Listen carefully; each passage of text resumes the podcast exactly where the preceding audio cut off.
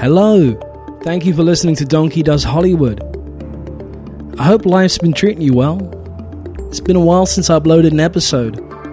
Apologies for the delay. I had some opportunities that took up much of my free time over the last six months. I'm nearing the end of uh, some associate's degrees at Los Angeles Valley College. I learned that some interesting people studied here, such as Bryan Cranston, Tom Selleck, Sean Astin, and even former Playmate of the Year Cynthia Wood. Anyway, I'm glad to be back sharing content with you. Today's conversation is from last May, talking with Katrina Jolie.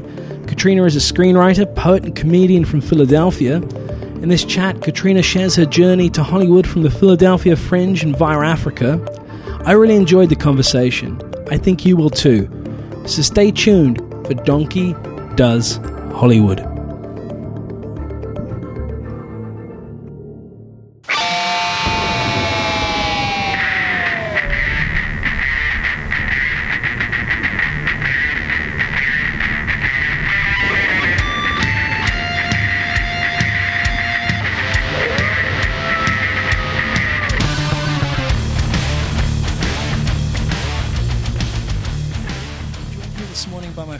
Katrina Jolie. Hey!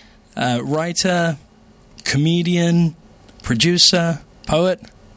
How are you doing, Katrina? I'm doing well. Thank you for having me. You're enjoying the station, yeah? I'm, I'm like looking around, and we were just discussing spirit animals, and you just revealed to me that Lionel Richie is yours, and I think Michael Jackson may be mine. Um, or the spirit animal I long to be. Without the kids in my bed, of course, but... Did you see Leaving Neverland? I have not. I have not. I'm prom- yeah. probably the only human who hasn't.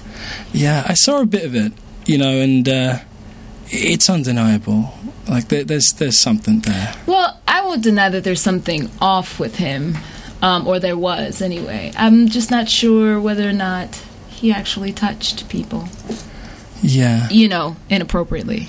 It, it, it, I suppose it depends whether we can... Um, we can judge a stranger for the, the creative side that they've got or mm. the circumstance they were in. Mm. Yeah, he, I, I don't know. Because c- we feel like we know our heroes, right? I don't, actually. Yeah. I, you know, and I, and I think that's the problem with um, American culture. We idolize the image of what we want to see in people. Uh, we, we make them demigods yeah. to a certain extent, and we worship them. Because uh, the thing about the um, demigod, or I, I call the uh, Jesus complex, is that they're unattainable. They're yeah. the great exception, not the great example. Um, so we strive to be as close to Michael, as close to Jesus as we possibly can, knowing that it's like, in the back of our minds, it's unattainable. Um, yeah, but we, no, we put them on a platform, yeah, they're people too. Yeah. They make mistakes. They shit the same. Oh, am yeah. I allowed to say that? No, but we'll carry on. Okay. Now that I know. It's good. It's good. Don't worry. Straight the, the, poop I, from I, here. I, I don't think the F C C are listening. Oh, okay. Cool, cool, cool, cool, cool. But it's great to have you here. I haven't seen you in a while. I know. It's been a yeah. while. You yes. know, the last time you saw me, I was carrying pineapples or avocados or something, making the best of my college education. Trader Joe's for the win, right? So I, I'm I'm really interested in, in learning uh, learning a bit about where you're from, uh, from Philadelphia, and what it was like growing up there, and um, you, your your journey there. I mean, you got interested in poetry in elementary school, and for me, I, I was the same in elementary school. Poetry really grabbed me, and for me, it was a, an escapism and a way of processing my thoughts. How was it for you? Um. Well, Philadelphia, I, I wasn't the Fresh Prince. Let's let's make that clear. Um, you know, I think I, I grew up in a house where I think a lot of children were, were pretty much pushed to to attain jobs that uh, gave security. So be be a doctor, be a lawyer, not just like security, like but just you make a lot of money and you're able to provide for yourself and others. Um, so. I found this journal entry because in second grade we had journals and we had to write in our journal every day, and I think that's where the spark happened. Yeah. Um, where I, you know, write in my journal, and I found this entry wrote in nineteen eighty-nine, February of nineteen eighty-nine, saying I want to be a writer. But then from that point, everybody was in my head saying, be a lawyer, be this, be that.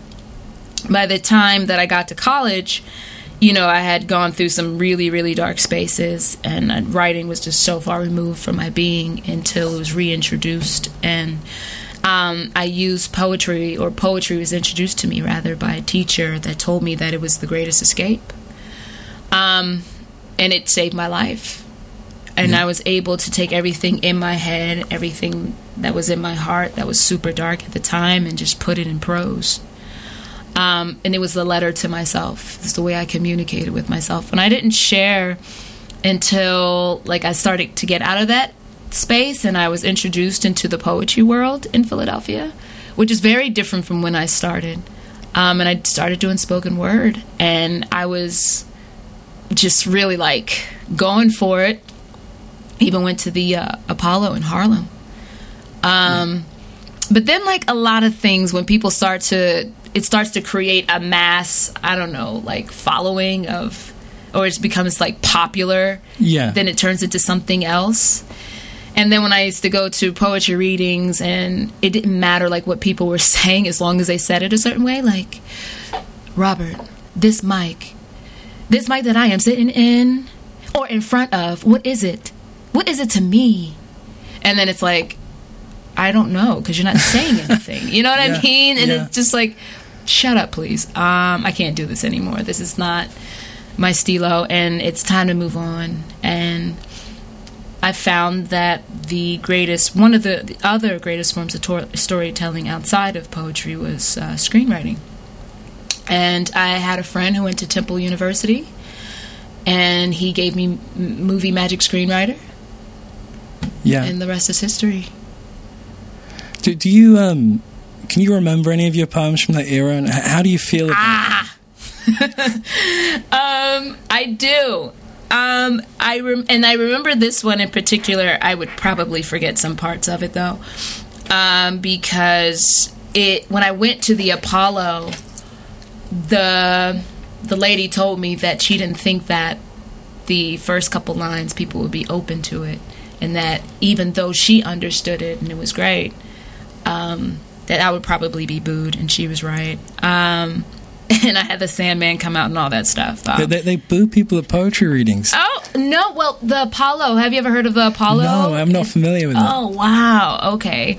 So the Apollo is a part of the Chitlin Circuit. The Chitlin Circuit was where, like, black performers like the Supremes, Jackson Five, the, the greatest of our time, Marvin Gaye, would, would go and perform at these particular venues. Um, the Uptown Theater was in Philly. Um, and so the Apollo became one of them. The thing about the Apollo was that the audience could boo you off stage. And then wow. they had this guy like dress up like like some sort of clown, and he would do like this dance like trying to push you off the stage. That's really like forging your performance in fire, you know, uh, like if you can handle that. Yeah, and I was so elated to be on this platform. Um The first two lines of my poem were, um, there's a dyke on the mic. and, um, um, how long there, ago was this? I mean, it, I suppose it was a oh different Oh, man. I was twenty. I want to say I was twenty or twenty-one when that happened, when I got booed off stage. Yeah. And it, the irony is that about five to seven years later, I came back with a group of my students. And I, you know, we had a tour of Harlem, and the Apollo was one of those places, and we stood on the very stage that I stood on. You know, in some ways, getting booed off stage isn't such a bad thing. I, I've um, I've definitely had uh, conflicting experiences with audiences. I, I think it's good because it kind of made me a bit more defined, and it made me do, well, you know, I'm going to do this because I want to, and uh, if people like it, they do, and if they don't, that's fine.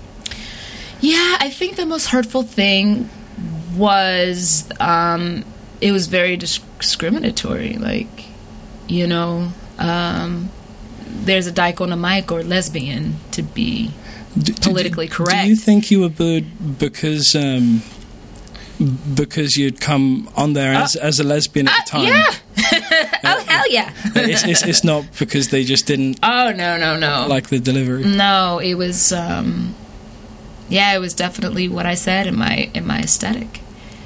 Um, and at that time, people weren't open. Yeah. people weren't open to that at that time. I don't know if they they are now or not, but I mean, at least in California they are, thankfully. You know, they seem pretty open here. Yeah, that was two thousand one, two thousand two. So that was the time that we were living in. So how, how do you think um, how do you think that side of yourself has affected your career and your trajectory as an artist, and you know what you want to say? I think it formed the scope of, oh, well, when I picked like my face up off the ground and I wiped my tears, it was more like, okay, this is what you were meant to do. You were meant to disturb the peace, as James yeah. Baldwin would say. Like, you made them uncomfortable, that's why they booed you. Continue. Yeah. That's that's your path. You're, you know, I, I am taking a, a class at the U C L A, U C L A Extension, and it's like, you know, art is now st- starting to veer into like this thing where it doesn't imitate life, it imitates what we want, our projection of what we want life to look like, what we want it to be.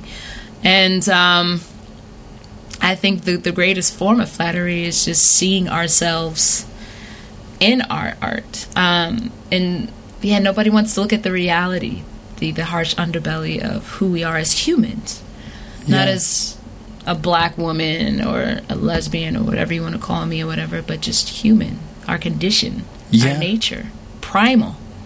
I, I like that. I'm, I find that interesting. So you began uh, writing scripts short, shortly after that time. Mm-hmm. Well, can you remember the first kind of things you were writing? What, what kind of stories were you wanting to tell? Well, when I got booed, it was yeah. like, oh, I'm going to write a coming out story now. Like, you know, um, and that's what I did. I wrote my first feature, Underneath, and I took three thousand dollars out of my savings. I got that same friend that gave me Movie Magic Screenwriter, and um, we shot it. And it was more so, it wasn't serious, but it was more so about, um, you know, being a, like a business card for what I could do if I had money. Yeah. Do you know what I mean? Um, and then what ended up happening was there was a market for it. So they're like, oh, you're the first black woman, lesbian, to make a film since Cheryl Dunye ten years prior. Wow. And they were like, oh, my God, we need you. And from that point, they didn't care about the lighting. They didn't care about the sound. They cared about the story. And I rode that wave all the way to South Africa, all the way to Chicago, all over.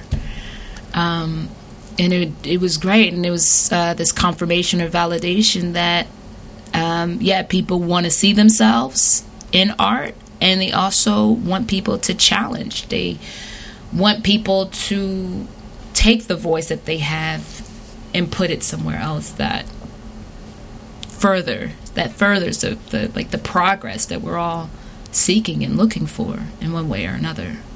How was South Africa? Oh, wow. Um, how much time do we have? No.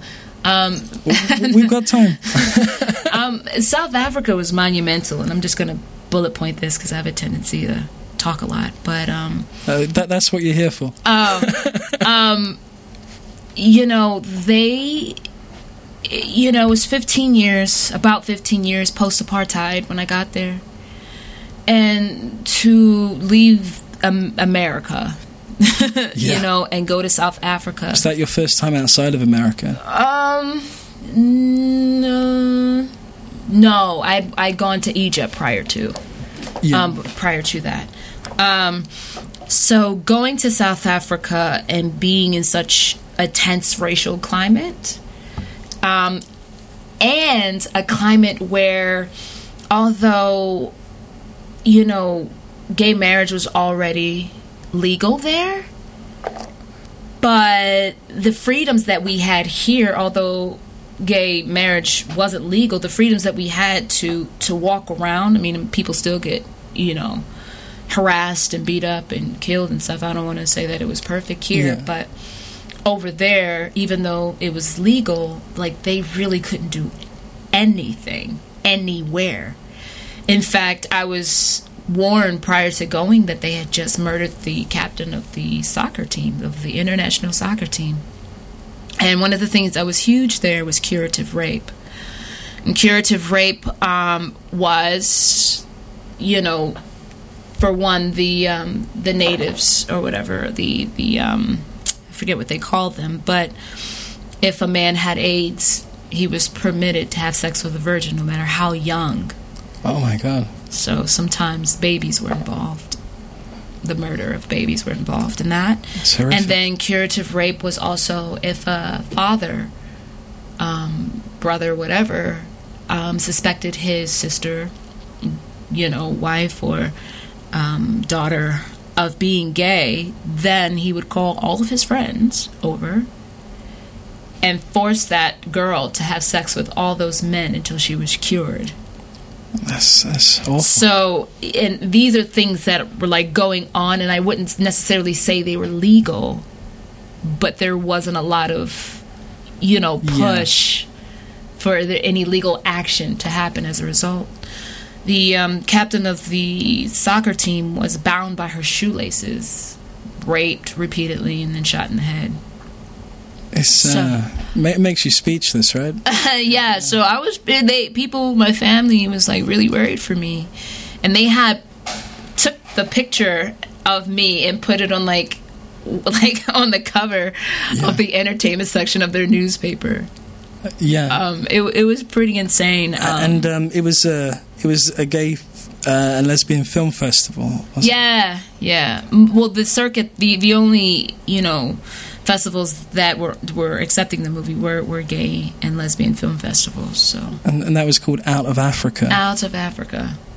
So you know, not not only are you going to this place, you know, where you where you have a film that uh, is a difficult subject in, in, in that region, but um, it, yeah, it's highly publicized that you know you're going to be there. Mm-hmm. This girl from America.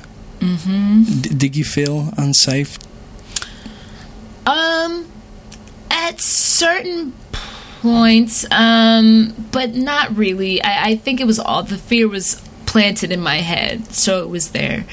But once I got there, the experience, I was so immersed and engrossed with the experience of, they set me up with the, the Women of Few, the Forum for the Empowerment of Women, and to this date, they are like the most exceptional women I think uh, I've ever met in my lifetime.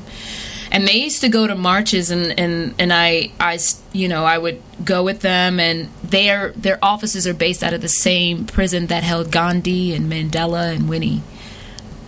It, it, it was just crazy, and I walked through the space, and it, I mean, like, could you imagine? I recorded one of their meetings. And most of their meetings, like, okay, we're going to march here and just know. And, and the whole thing was like, oh, no, it's not. It was not like about like what we are going to talk about or what we're going to put on our signs. It was, okay, we're going to be placed right here. You two are going to stay here. You two are going to stay here. Our safety point meetup is going to be here, because they knew going in that there was a high possibility that they could get killed. So to, you know, when we talk about revolution or marching or anything like that, the death doesn't come into our head. Yeah. We're thinking about our families, and it, it you know, like, oh, we're going to make T-shirts, and it's like a... Yeah, at, at worst, it, you might lose your job, um, a Nazi might punch you. Yeah, yeah. But I, we don't have the fear. Movements here, let's, let's just say the gun law movement. Yeah. It, it's so huge, and then when you have celebrities coming out... It starts to become, I don't want to say popular culture, but it, it, it starts to get that air of it. Yeah. Like it's it's almost like a popular thing to go home and say, I went to the march. That that doesn't mean that people don't go into it with the the fervor or the the, the intensity of what they're there for um, by any means. But a lot of us, many of us, don't go in there thinking, oh, I could be arrested for a long period of time or lose my life. Yeah. Or come home and have my dad have his friends, twenty of his friends rape me, and it'd be yeah. okay. It's, it's just such a such a brutal way of life that's, um, you know, can unfortunately be the norm there. Mm-hmm. It, it opened my eyes. And it's like it, it asks you, what are you willing to die for? We raise our voices a lot. Consciously, Um, but unconscious, on an unconscious level, it's the meaning of the conscious of saying, like, yeah, what are you willing to lose for what yeah. for what you believe in? And for many of the people that I speak with, they're not really willing to lose much. Yeah, I mean, because we're, although, you know, there are definitely things here that need immediate reform and change, we're so comfortable. Very you know. much, and we're not willing to to lose that comfort. We have Game of Thrones, you know. We have oh. well, we don't now, but we have um, you know, our entertainment. We have our, our music. We have um, our In-N-Out burgers, and um, yeah, we, we we're, we're afraid that uh, that you know, if we go out and we really do something, you're going to miss your T V show on Sunday night, or you just yeah, like the consequences, you know. We don't like consequences. No. Which, I mean, I mean, of course not. But it's like when, when push come to shove, what are you really willing and ready to do? I, I love the Occupy movement because people are like, man, forget this. I'm going to sleep outside. And there was no division of class, race, at least for the first few weeks anyway. Yeah. People were just like, I don't care about the comfort. I want you. I want to live more comfortably. That's why I'm willing to be more uncomfortable. And and you see um, some countries where, like, popular uprisings, you know, they they really do it. But um, for us, maybe, you know, you, we'll go on a march for an afternoon. We'll go home, have some dinner. Got work the next day. Got bills to pay. Yeah, it's different. It's a different energy. I won't say it looks different. I mean, but it, it is a different energy. Because the stakes are a lot higher in a, patri- a true, like a really gritty patriarchal system. The stakes are super high. For me, I change is, is very individual. If I focus on myself and you focus on yourself and everybody else focuses on themselves, not necessarily the whole, like, what am I doing? What am I contributing to myself? How am I loving myself? And then from that point, how am I loving in creating, you know, high vibrations and good energy for everything and everyone around me, then change is, change is inevitable. You mentioned vibrations. That, that's, uh, that's something that, that I find interesting. You know, um, that in a way, like, kind of attracts like, and, you know, you put positivity out there, and, and I do feel that it comes back. How, how do you feel yes. about that? Um, it's it's. The law of nature. I mean, we hear, we've heard it. You know, what you put out is what you get. What you get back. Um, and I, I'm definitely at a point in my life, probably for the rest of my life, where I'm really focused on being. What, like being. Yeah. And being in this way where, like, I'm loving myself with all that I can muster, and then. From that, but still having a focus on, like, what do I, how do I need to grow? What do I need to work on? What do I need to let go? What do I yeah. need to cry about that's been in there for twenty years, you know? It can be painful to look at those things sometimes, but I think it's necessary to move on from them. Otherwise, you just carry it around with you and you have this negativity in you and you don't realize it, and it seeps into your everyday actions just a little bit. It can be, but it's, um, it, it can be, but for me, I try not to project what it could be, because perspective is everything. The yeah. lesson of anything begins with perspective. So if I look at it with, like, oh my God, it's going to be so, oh, it's going to be so painful, then that, that will be my experience. But if I'm like, oh my God, I'm about to grow ten feet tall, taller yeah. than I was yesterday. And I'm just going to cry, and I'm going to smile, and I'm going to eat a bag of Doritos, and I'm going to watch Netflix for sixteen hours. I like it. And then tomorrow, I'm back at the gym. I'm yeah. eating right. I'm meditating. So I'm calling somebody and saying, I love you. What, what kind of meditation do you use? That's a good question, Robert, because I was watching, like, Dead to Me on Netflix, and, like, her meditation's, like, death metal, and her yeah. arms screaming. And I'm like, yeah, that's totally me. It was a really cathartic release to sing heavy metal. You know, um, it was great. Whenever I was stressed or anything, I wait till I'm on stage. Just, ah! Yeah. Um, I yeah, know. Not having that release anymore. Uh, thankfully, Kundalini has replaced it. But um, how about you? For me, I well, I've been told that silence is my ally. Um, and it's not yet. I haven't. I've been told it's like somebody pointing to somebody, and they're like, "That's your that's your best friend." You're like, "I don't know her." Like, you know what I mean? That's yeah. That's what silence is to me. Like, she, I don't like the way she looks. Like, you know, and that's what silence is, because having all my thoughts just run rampant. Like, just, you know, as I'm moving through my day, all things distract me. But when I take the time to be silent and I sit, and all these all these things just start running, and I'm having to be more focused on what's going on and really embrace it, not dismiss it, not suppress it, but be like, okay, I hear you, you're there, breathe, one, two, three, four, five, six, you know, um, and then not get mad at myself if I can't keep my focus long enough. But um, yoga, doing yoga has taught me to just, just remain with my breath, and just taking the time to try is a victory. And so that's as far as my meditation go. And sometimes it's like I can't get my mind to shut up and it's really bothering me. Let me just put on some binaural beats. Yeah. And zone out and just close my eyes, just zone out. The way that Kundalini helped me is, uh, you know, the breath work and the chanting, but then putting yourself in a, a physical position that's uncomfortable to the point where um, all I can think about is how uncomfortable that position is. And uh, but pretty soon with the breathing, the the thought of that pain disappears, and then there's nothing left. There's no thought left. It's empty. And it took time before before I was able to do that. But um, and then then you just you're just there and you're just present. Yeah. Uh, Uh, mantras also help me too. I be on my Deepak, and so like I'll just I'll say things like "so hum I am," and yeah. then just focus on my breathing and saying that, and allowing myself to just go in deep with that. Whenever I think of Deepak now, I just think of the Mike Myers movie, The Love Guru. Did you ever see that? No, I have not.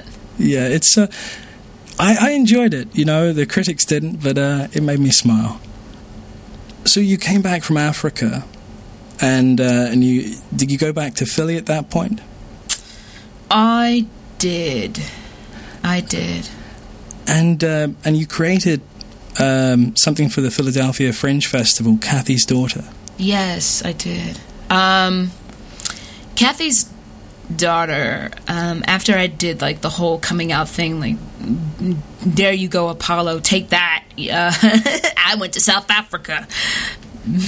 um, I was in desperate need of some catharsis. Um, I, I, I have struggled for some years with um, depression, and um, at that time I was in real deep need of some catharsis, and I was in therapy, and all these things were coming up, and I, um, yeah, I grew up in a uh, in a home with. Um, Um, violence, um, mm-hmm. domestic violence, and you know it, it's really. I mean, you can get some severe P T S D yeah. um, from growing up in a home like that. So I always, I mean, we've or I've seen movies anyway with domestic violence, but it's always from the woman's perspective, and it's never from the child's perspective, and. I had to acknowledge and admit that even though I wasn't getting up and I wasn't being violent in my relationships, I learned a lot of bad behaviors in watching that. Um, those those exchanges and in, in, in those interpretations of love, and that I was carrying those things into my adult life, and it was really messing up. yeah. Some stuff, and I, I mean, like, you know, you are what you attract. So, um, as much of a mess I was, I was attracting exactly what I was. Not to call, you know, the partners that I've had messes, but they, they came, they came with their their own set of stuff.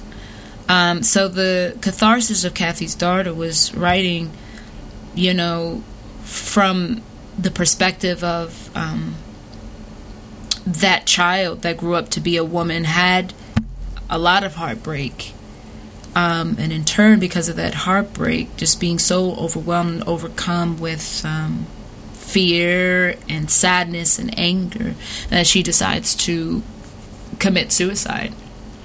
And so it's just an exploration of all the events, the the pivotal events in, in her upbringing that brought her to that point, and sharing it with the audience, um, with the scenes being reenacted in the background.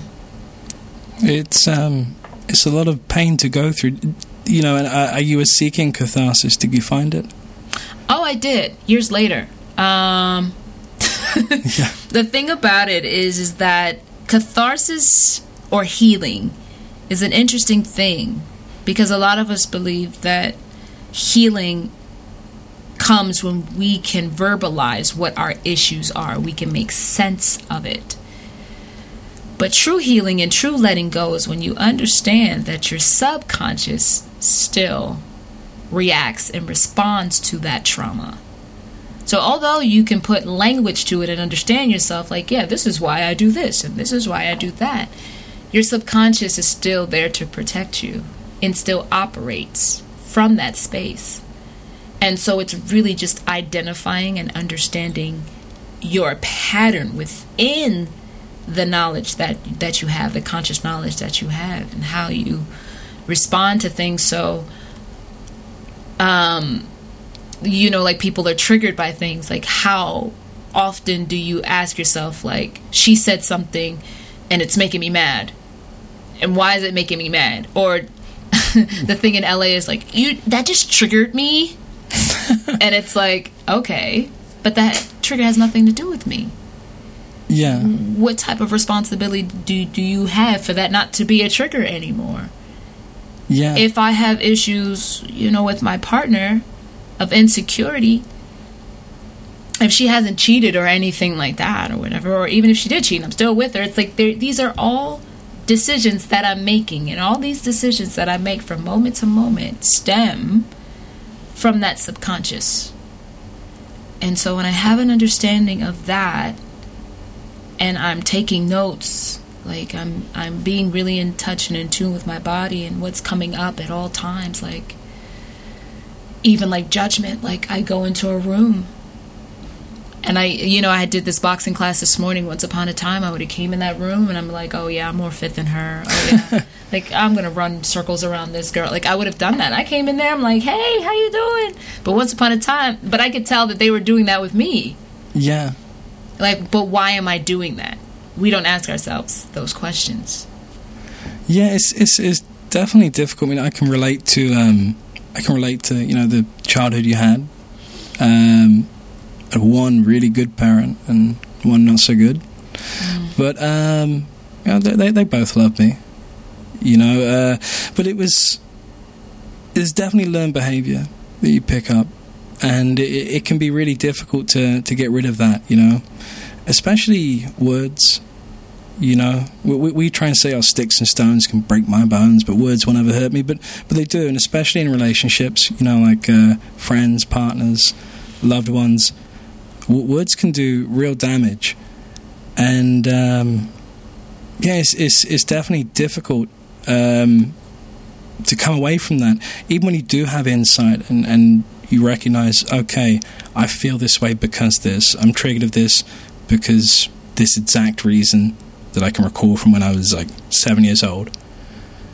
But e- even even with that, it's definitely difficult to to come away from it, because. Um, It is you, so it's in some way it's like trying to accept it and then let go of it at the same time.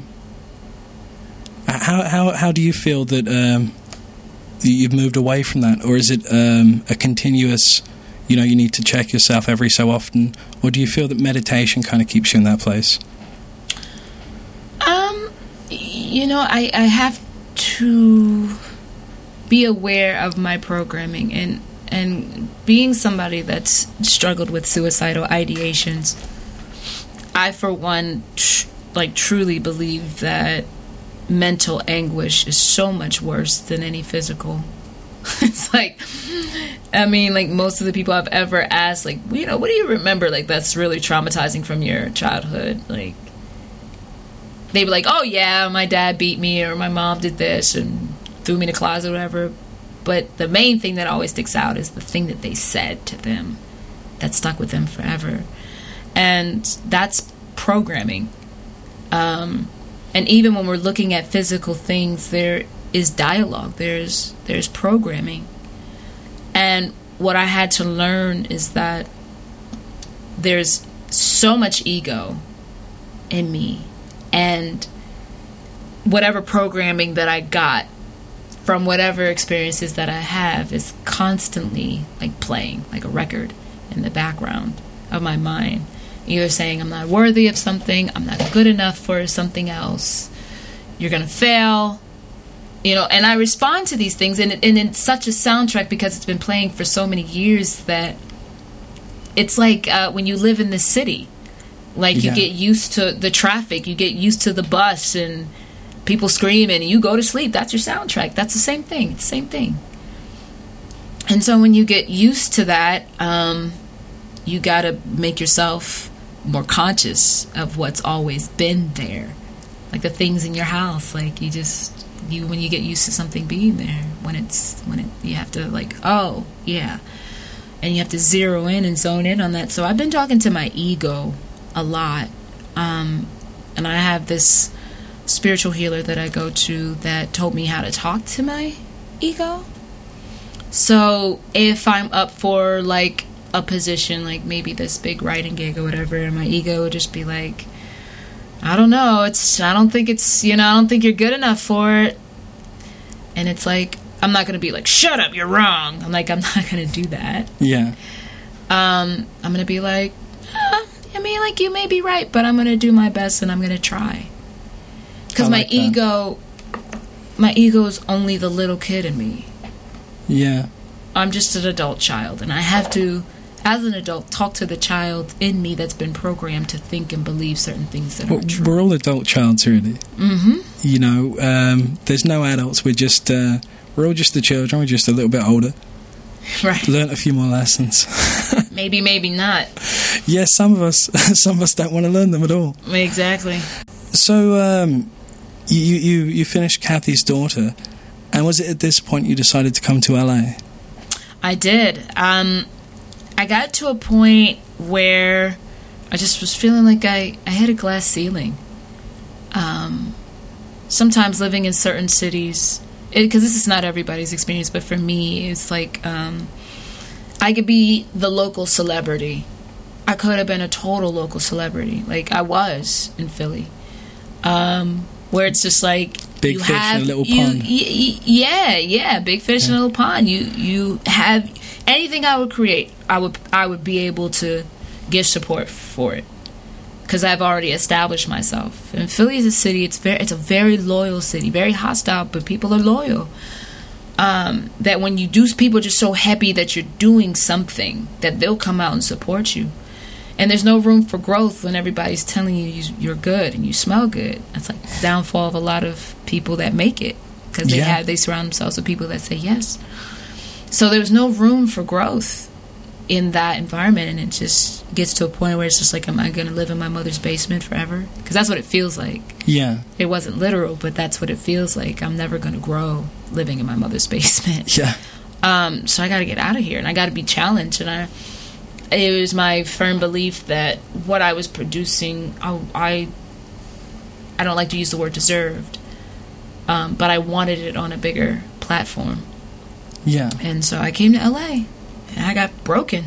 Yeah, it, it it can um, it can be a cold city because everyone's friendly, but that doesn't mean they're friends. Oh no, oh yeah, California is one of the most hardest places to navigate, and I don't, you know, for me, I don't know whether it's because I come from a city where your word is your bond, like mm-hmm. what you say, like. Is what you mean. People are very blunt. People are very forward. If somebody doesn't like you, you never have to guess because they already told you two weeks ago. Yeah. Like you yeah. don't have to, you know, there's no guessing. Like you, you know, you know who you are. I mean, you, I mean, you don't, I'm not going to say you don't know who you are, but you know how, where you stand with people. Whereas like L A is like a totally different beast. I mean, one of the things that like I had the hardest time with is like you meet somebody and I'm like, oh my god, I think you're so cool, and they're like, yeah, we should go get coffee sometime. I'm like, that would be great. Here, yeah. let's exchange numbers. Okay. And then they're like, I'll hit you up. Okay. Yeah. Awesome. And then you're like, you know, a week goes by like, oh, I didn't hear from such and such. Well, let me just, you know, see what's up. Like, hey, you still want to get that coffee? Birds. Yeah, yeah. Birds. Nothing. And then three months later, you'll see them. And you'll be like, how you doing? And they're like, oh, my God, hey, I'm so happy to see you. Like, oh, my God, we should totally get coffee. And it's like, are you are you insane? That's, like, the hardest yeah. thing to, like, you know, like, huh? It, it really is like that. I mean, like, uh, even the, the two of us, uh, you know, I haven't seen you in uh, almost a year, maybe. Mm, yeah. You know, um, and, and I, I do think that, that I'm, I don't want to speak for everyone that's, that acts like that, but I do think a lot of them mean it when they say, let's go get coffee. But there's a fatigue that L A gives you. You know, it's all the traffic, it's uh, the constant buzz. You're always having to do something. And um, I think... I think those people, they want to do it when they say it, and then they get home and they get tired and they can't face it. And uh, it also seems that instead of facing it and texting you saying, hey, you know, I'm I'm sorry, um, I'm tired, it's been a busy week, can we can we do it in the future? I've got a bit going on at the moment. Uh, they, they just they just disappear, you know, they ghost you completely. And, and that's the thing that I don't like, you know, when people, people ghost you. Sure, I mean, if, if you're busy, don't worry. I don't but, know. It's like, you know, for me, I am just a prime believer that you make time for the things you want to make time for, you know? Yeah. If you're, if you want it, if you're invested in it, you'll make the time for it regardless. Um, and it'll be like those same people and that post on social media every thirty minutes. Yeah. But can't send you a text being like, hey, I'm sorry, you know. It, it, there's no excuse for common courtesy. It's frustrating. And I don't get that. That's one of the things that I, I miss about the East Coast. Like I, and, and it's been seven years since I lived there, so maybe things changed. But when I lived there, like, yeah, people. And then if they didn't get back to you or whatever, they would say something. Like, oh, man, yo, my bad for not getting back to you, man. I was I was in my bag. You know what I mean? Yeah. Like, they would... they would acknowledge. And it's yeah. like, oh, man, don't worry about that, yo. Like, and, and it would be like that. But here, it's just like, we should get some coffee. Like, did did you not, for, did you, you, I know you got yeah. a text. yeah. Like, it's it's, it's phony behavior. It's it's not, it's yeah, not good, is it? Oh, my God. And somebody broke it down and told me, people in L A have a very hard time saying no. Yeah. They have a very hard time saying things like, well, my schedule's really busy for the next month, but, like, check in with me. There's something about L A people where no is a no-no, and I don't understand that, because no is not, like, permanent. It's, you know what I mean? Yeah. I just don't. And I, and I think that's really, really present around the business. I mean, there, there's times where, um, where I've had people promise me the world, and uh, that's it. Never hear from him again. Never pick up the phone again. I'm like, and uh, you know, at some point you think, is it something I've done, something I said? And you, you analyze the situation. You're like, no, no, that's just. Um, I guess that's just who that's they are. They are.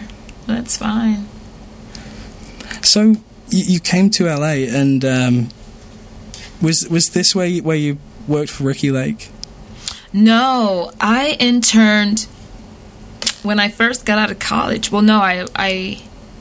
Was I still in college? I can't remember. But I interned for Ricky Lake and Judge Hatchett for a summer. And I still lived in Philly. And I got up at like four in the morning and caught the train into New York to be there at eight. That's commitment. Yeah. That is commitment. I mean, I never forget it. We had a meeting with Ricky. And my, I don't even know who he was, but he was like the coordinator or manager. And he goes... you even have somebody here that travels all the way from Philly.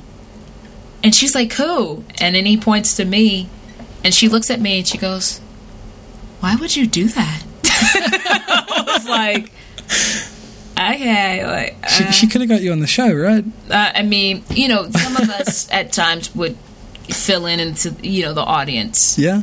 Yeah, if they didn't have enough audience members, like, you know, they would have us, like, sit in the audience and clap and do all that stuff. Um, we were also in charge of um, answering, like, you know, like, if you have a husband that you feel is cheating with your cousin, call the Ricky Lake Show, you know? And we used to take those calls. Oh, God. Um, and then... That must have been painful. Oh, yeah. Uh, yeah, but comical at the same time. If I knew I was a... I didn't know I was a script writer then. But if I was, that... I mean... And then we would... Um, when the guests came in, sometimes we had the responsi- we had the responsibility of keeping guests from each other if it was like a surprise. Like, remember the daughter that you haven't seen in fourteen years? Well, she's here today, you know? Um, and, yeah, so we were in charge of the guests that came in. And then after Ricky Lake, um, we did Judge Hatchett. How, how was Judge Hatchett?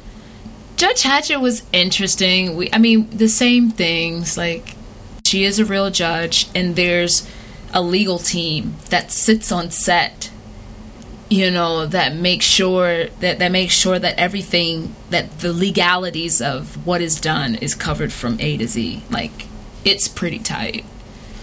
It's that's, really tight. That's interesting. Mm-hmm. I wonder whether the same is true with Judge Judy. I, I've met her a couple of times. She's a really nice lady. w- w- way nicer than she seems on T V. Yeah. How, what do her legs look like? I never, I've always wondered. I, I didn't look at her legs. Oh, yeah. uh, it was uh, working at Trader Joe's in Westwood. She'd come in quite a lot, so I was always the other side of the checkout. But uh, yeah, she was very friendly. Oh yeah, I heard yeah. good things about her. What, what was the first headway that you that you began to make in the business here? The thing about success is it's about internal. Um, mm-hmm. It's internal. I I've known so many people that came out here and didn't make it a year, two years, you know, three years. Yeah. Um, so when a actually when three years passed, I was like, wow, like I actually like I'm just I'm, reaching that I now. made it. Like I made it. Somebody told me that it takes about six years. When I first got here, like somebody was like, it takes six years to actually get acclimated. So technically, I'm brand new. Yeah. Um, still, welcome. But it, it takes it takes six years. Um, so I, I've had, you know, some really huge pivotal moments. Um, one was just making it past a year and three years, um, holding down a job, being able to make it in this expensive city. Yeah. Um, it's a real fight. Um, I, you know. Through Trader Joe's, I was able to meet a ton of people. Um, and through that, I met my writing teacher who passed this year, actually. She I'm sorry. Was a, uh, thank you. Um, she was an Oscar-nominated uh, screenwriter. And I mean, she was older. She she wrote for The Waltons and all the classics. Um, and her she comes from, you know, a family of writers like her father, Um, was a playwright, wrote The Bad Seed.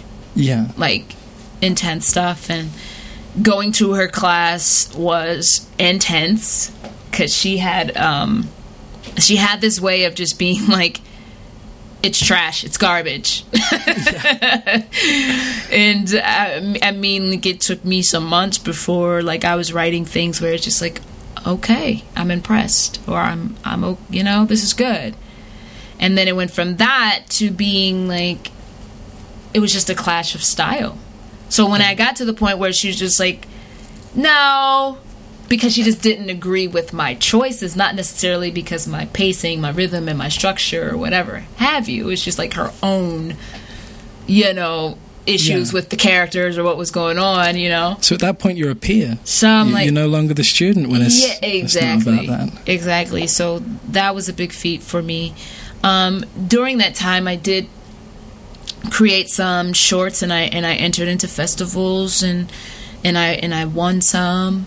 Um, Congratulations! You know, yeah, like I had, there was a short play contest, and I won for directing and screenwriting, and um, and then I would submit to, to Austin and different competitions like that, and and I started placing. before that class, I wasn't placing, but after, you know, I got to that level, I started placing. And um, then the Hollywood Fringe came, and um, I think I, I wrote Libidity, um, which is labels, titles, and identity condensed into one word. I, I, I started to go through this period because I think, you know, as humans, we, we are constantly unraveling and peeling off the layers of ourselves.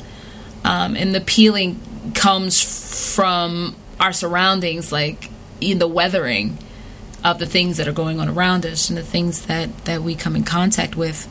Um, and I find, and this is happening, like this happened all throughout my life, where like everything about me has been a projection of somebody else's thoughts. So, for example, we look at each other. Humans, we we go around, we look at each other, and we judge each other. We create narratives based on simply our aesthetic. Yeah. Like, oh, you look like you're smart. You read books. You probably listen to rock. Like, you know what I mean? Yeah. You're not gay, but you're you would be open if, you know, it was kind of acceptable or more acceptable. You know, those things that we, we do. And, and I got tired um, of the labels that were assigned to me, because there's such heavy narratives that are given to me just based off of having a girlfriend, being black, being a woman. And it's like, oh yeah, we know who you are already. And it's like, no, you don't. You have no idea who I am. No, I don't listen to N W A. No, yeah. I, I mean, like, I love sushi. Like, you know, yeah, I love yoga. Like, you, like, yeah. all these things. No, I didn't grow up in, like, poverty. And if I did, it wasn't poverty to me, because I always had what I needed. Like, you know what I mean? Like, yeah. Yes, I, I've had family members that have gone to jail, but you know what I mean? Does that make me more we, we, black? We definitely judge people, like, don't we? Like, uh, like the cover of a book, you know? Yeah, and I hated it. So it was basically a, a set um, where I played a stand-up comedian that addresses, you know, her audience, basically talking about all the labels that have been assigned to me that I denounced because I didn't fit in. I was never black enough. I was never girly enough. And I'm definitely not gay enough. I'm losing my libidity, yeah. and I'm just going to be me. And that's what that was about. And Um, kind of similar to Kathy's Daughter, I would talk about, you know, different instances in my life that brought me to that point of saying, oh, I denounce being, you know, black because of this, or I denounce being a girl or a woman because of this, or, you know, all these things, and why. Yeah. Because I think it's one thing, just to be clear, it's one thing to say, I am black, I am a woman, I am with a same-sex partner, than to say I identify as black, I identify as gay or queer. You, you, yeah. you see what I'm saying? There's, yeah, a, there's a difference that. there. And so it's it's me pretty much being like, I don't identify as anything other than human. And even that's a stretch for me. Yeah, yeah. I, I think that's that's what we should all try and identify with. We're humans. We're all the same. We're all one. Mm-hmm. You know, um, you know, borders and race and gender, none of it's real. You know, uh, we're we're just people. Mm-hmm. We're all born, we all die, we're all we're all facing the same. Well, not facing the same challenges, but we all have our own challenges. Yeah. And uh, yeah, d- definitely, you know, um, a positive message of unity is, is the way forward. But um, you know, it's we've got a lot to learn before we get there. Well, we just have to be open to another perspective, another narrative. Yeah. Um, and in being open to another narrative just basically says that there isn't one until you give me one. Thank you for listening to this episode of Donkey Does Hollywood. I'll be back with another episode soon. Until then, take care.